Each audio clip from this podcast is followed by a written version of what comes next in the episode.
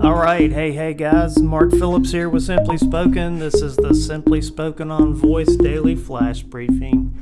Thanks for joining us again. Today, I think we're going to turn our attention to a topic which is interesting and actually a little bit fascinating, really, which is this this idea that you can talk to a therapist through Alexa, and that, in in fact, can make uh, mental slash behavioral health slash you know addiction kind of care more accessible. So.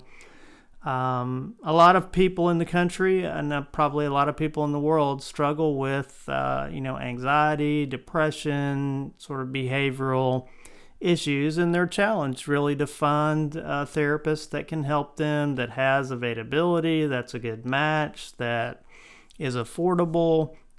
And so there you know some different apps that are trying to uh, to to handle that. You know, Talkspace is one. There's an, a new app called The Difference, and uh, I think uh, there it's interesting. It's really an interesting concept. It, it's how can you virtualize care and and are you able to um, expand access and overcome some of the hurdles that we face when we're trying to make sure that the population gets access to to uh, care that they need. And so, I don't think people have any aspiration or ambition in the beginning, at least, to take care of you know sort of deep seated um, problems that are best handled in person.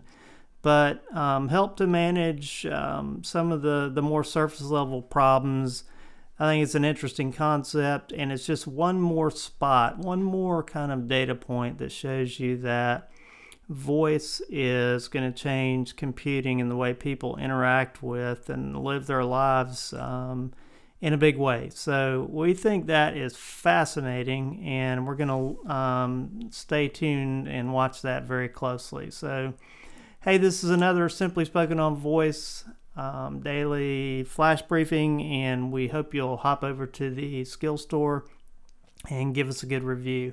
Thanks a lot, guys.